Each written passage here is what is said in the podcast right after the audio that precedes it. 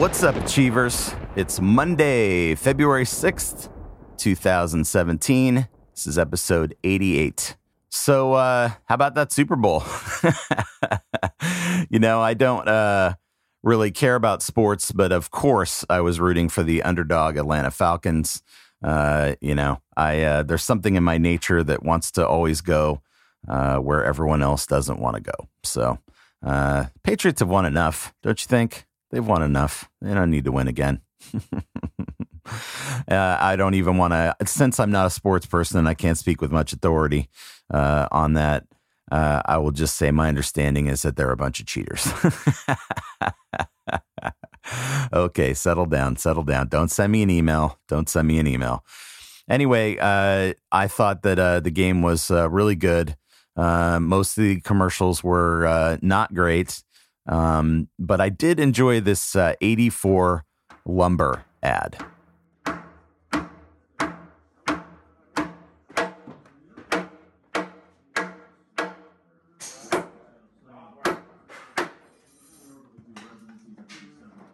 Anyway, I watched the uh, I watched the rest of the ad uh, before taping today's show, which was kind of a mistake because of the uh, waterworks. It was uh, kind of emotional, and uh, if you hadn't seen the ad, it's basically a mother and a daughter that are uh, crossing the desert from Mexico to the United States.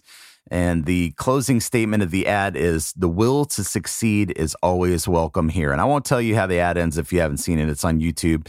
you should definitely check it out there was a uh, sort of similar uh, Budweiser ad that was commenting on uh, new policies of the new presidential administration. You know that you suck when even Budweiser uh, is commenting on your policies in their Super Bowl ad. These ads cost millions of dollars.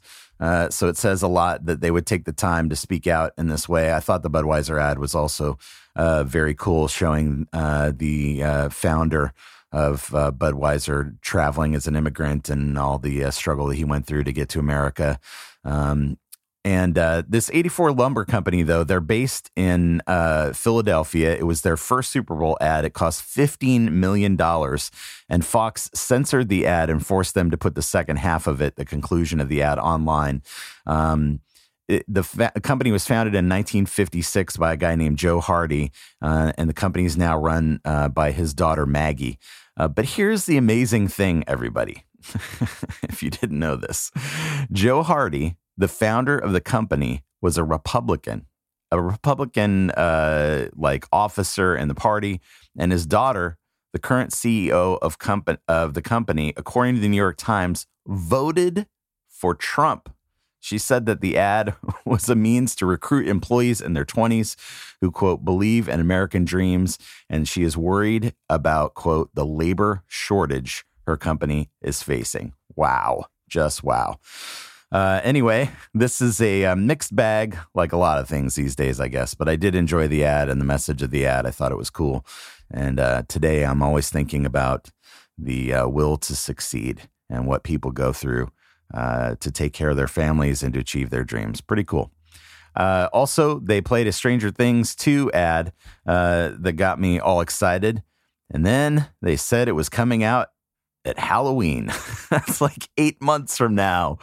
Ugh, I hate that when they do that. You get all pumped up. Yes, Stranger Things season two. I'll forget that that's even happening by the time it happens.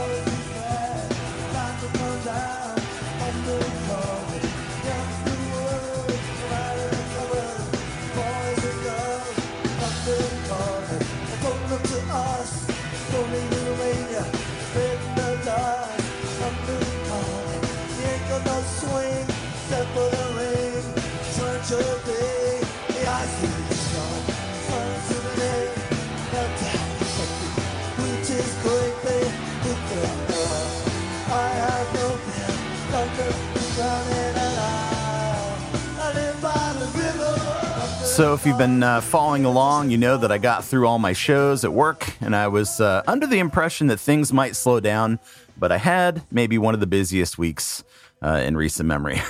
the last three days of uh, work last week, especially, flew by as one day blurred into the next. Uh, we had our first rehearsals for the new show season uh, for Pink Floyd. Uh, in that show, we're doing Dark Side of the Moon, the entire album, and Animals, the entire album. We've done The Wall twice at my school. Uh, we're doing a Kiss show on Fridays and uh, The Clash on Saturdays. And this Tuesday, uh, tomorrow, we have a our first Queen rehearsal. It's going to be a cool show season. Of course, I'm most excited about The Clash. Uh, one of my parents used to be a rock photographer when he was in his 20s during the late 70s in New York. And uh, he brought in to show me this weekend a full page of slides of photos that he took of the Clash at their first show in New York City at the Palladium in 1979 and uh, they were absolutely incredible color photos. I couldn't stop looking at them. Uh, he was like in the second row, and and uh, just unbelievable. Uh, to see those, uh, we had the kids in the Clash show uh, for the first rehearsal. They watched Westway to the World documentary on the Clash, and there's a section in there where they talk about a series of shows that the Clash played in 1981 to support their Sandinista record, which is just com- had just come out at the time.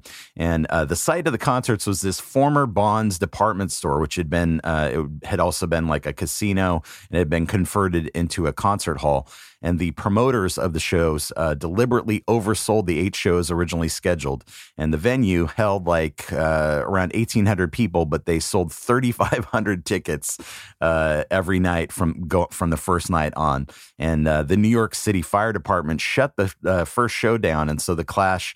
Uh, was forced to double the amount of dates to 17 shows in 15 days uh, to accommodate all the tickets sold. And Joe Strummer commented in the documentary, I was watching a little bit of it, uh, that, that it nearly killed them, is what he said.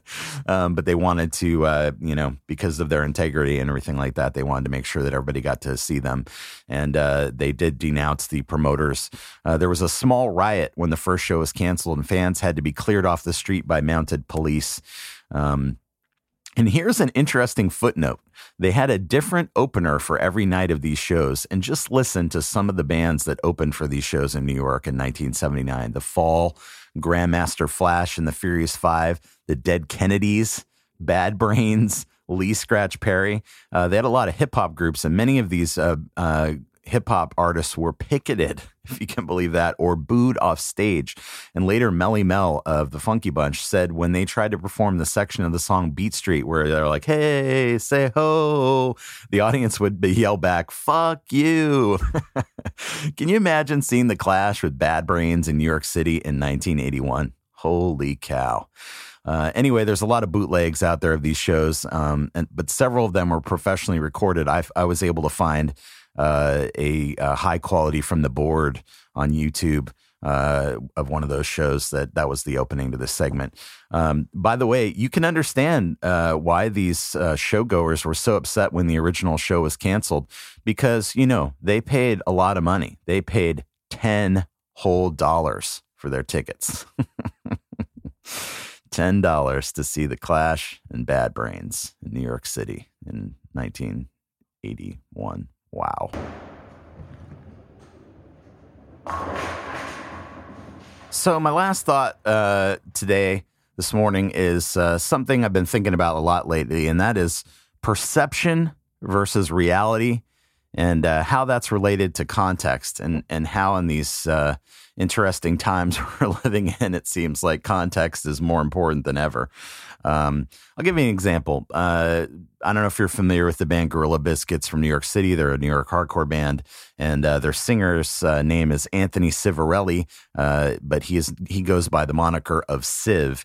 And uh, he had in the '90s and a band called Civ. And uh, anyway, Gorilla Biscuits was playing at this uh, hardcore, this is hardcore show this uh, last year in uh, in Pennsylvania, and uh, he had said something uh, from stage to the effect of, um, you know, I can't believe we still have to say this, but of course, Black Lives Matter, all fucking lives matter, or something like that. So, of course, what many uh, online news things and people ran with, and younger, more ignorant people uh, ran with was, uh, you know, that he said all lives matter, and now somehow he's a bigot. and the problem with this is, is that that uh, his band uh, wrote one of the very first uh, anti-racist anthems of the entire hardcore scene. Here's Civ a short while after that original incident, introducing the same song at a different festival in Atlanta. I've, uh, I've had a bit of an interesting week myself. And by interesting, I mean shitting. So while Luke sets up and fixes drums, I want to tell you a quick story if you'll indulge me. In 1987, I came to Atlanta for the first time with Youth of Today as a roadie and everybody went out to get dinner, and Ray Cappo and I hung out to watch some bands. And the straight edge kids and hardcore kids, they were like, these fucking skinheads, these fucking Nazis, they won't let us dance. So, I mean, this seems fucking ridiculous right now. But 1987 was a real thing. And Ray Cappo, being Ray Cappo, he started fucking with them, blah, blah, blah. We got into a huge fight with these guys, me, Ray, and RJ. Now, fast forward.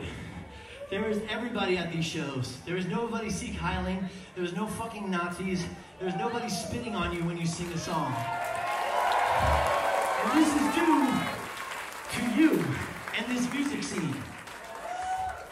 Now, I still believe that we are all one people. We are one race, the human race.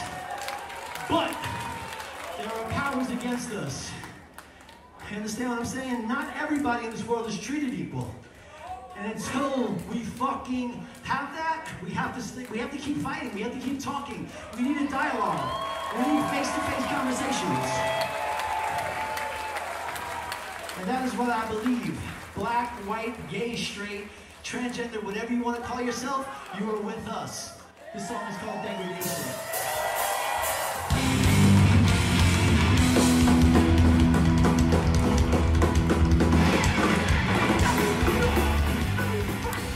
So think about that. Here's a guy that for decades has been playing in the hardcore scene and preaching a message of equality and uh, how we're all one and unity and all this stuff. And because he used the phrase all lives matter, which has become politically charged, uh, all these people on the internet and otherwise younger people, people that have no context, people that don't know history, uh, have labeled him a racist. And I doubt that many of these people have bothered to go back online and read statements or read articles or, or uh, you know, learn about things.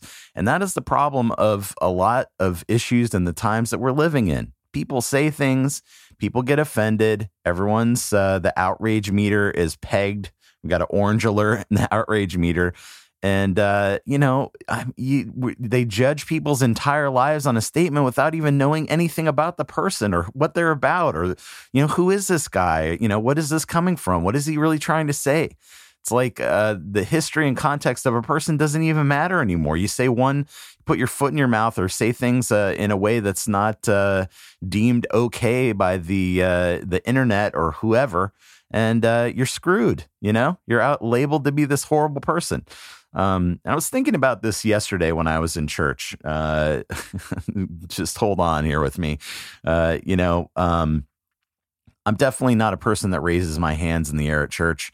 Uh, if you tell me to clap, there's about a 100% chance that I will definitely not clap.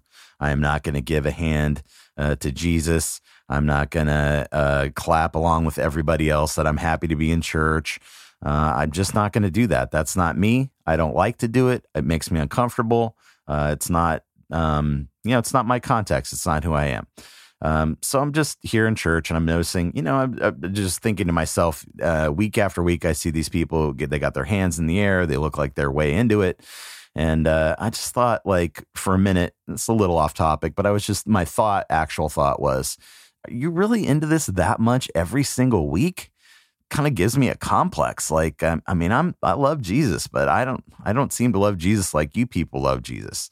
And see, that's a perception. I'm putting a judgment on these people. I don't know them. They don't know me. You know, here I am, this guy that comes in week after week. I'm dressed head to toe in black. Uh, I've got tattoos.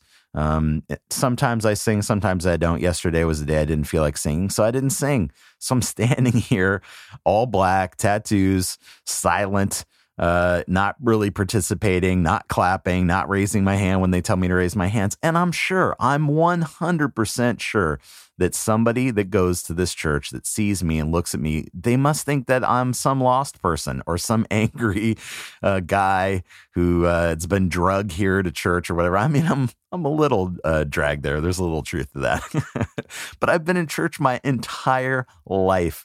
I've been part of uh, things associated with Christianity for my entire life. Cornerstone festivals, working at Tooth and Nail Records, everything, and it would be so easy for someone to listen to portions of this podcast out of context or listen to things that I've said out of context and easily think like, oh, that guy's not a Christian. He hates Christians. He's against the church. He's against whatever.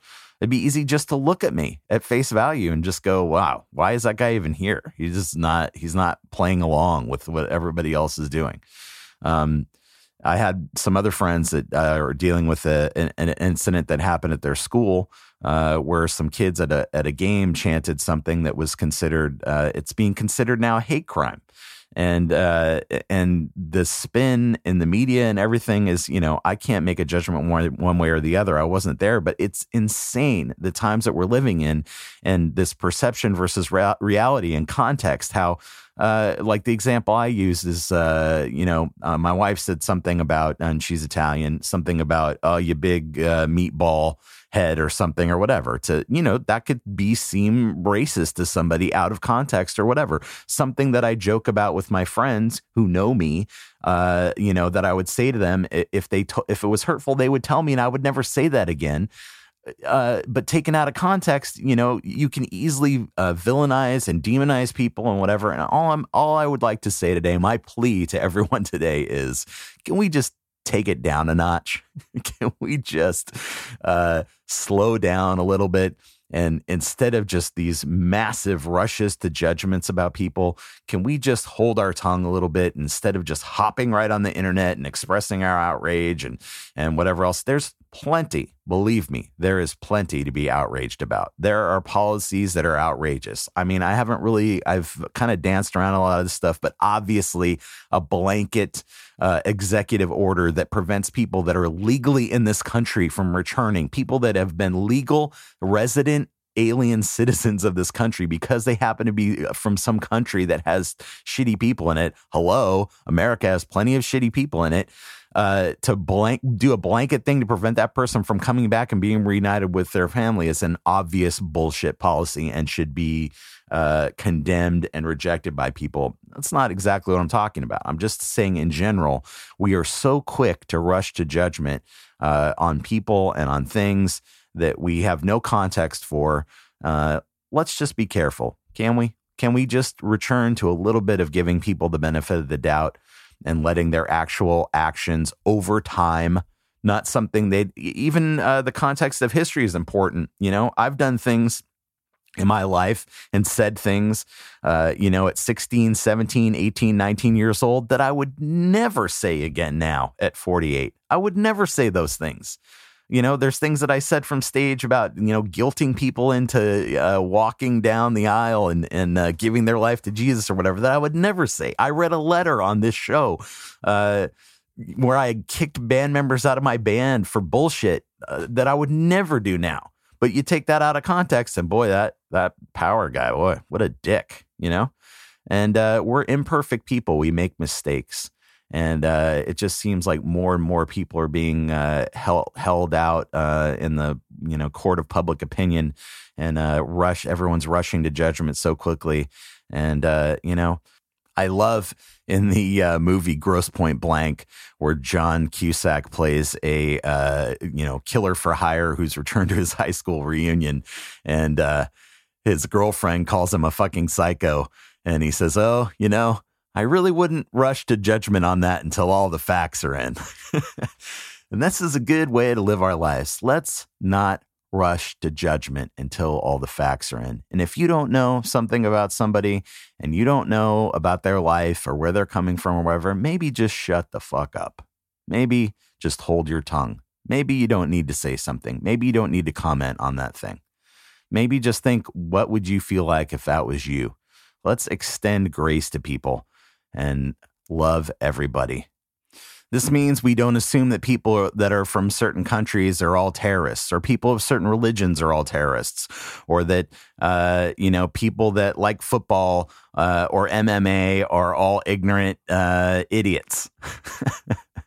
let's uh, let's just take it down a notch. All right, have a good week.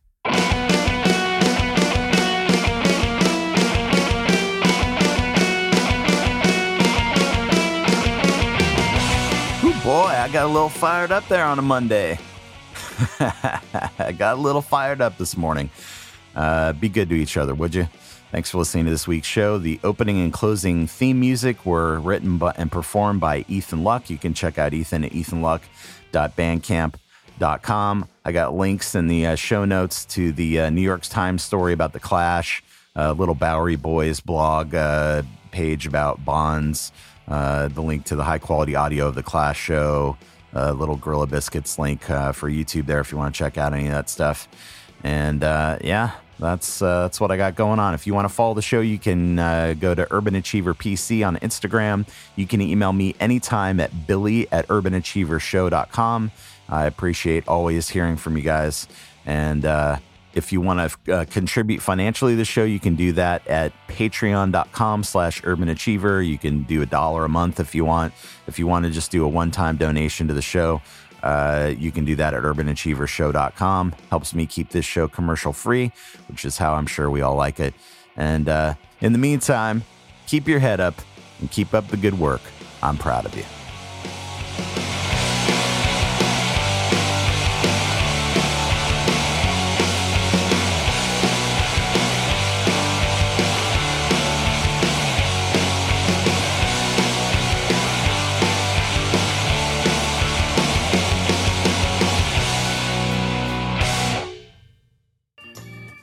Contract out in your life, but I'm not going to do it. It's either because I'm in love with your daughter or I have a newfound respect for life.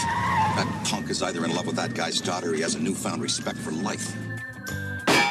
Debbie, I'm in love with you. And I know we can make this relationship work. It's not easy for me. I always control my emotions. I just need time to change.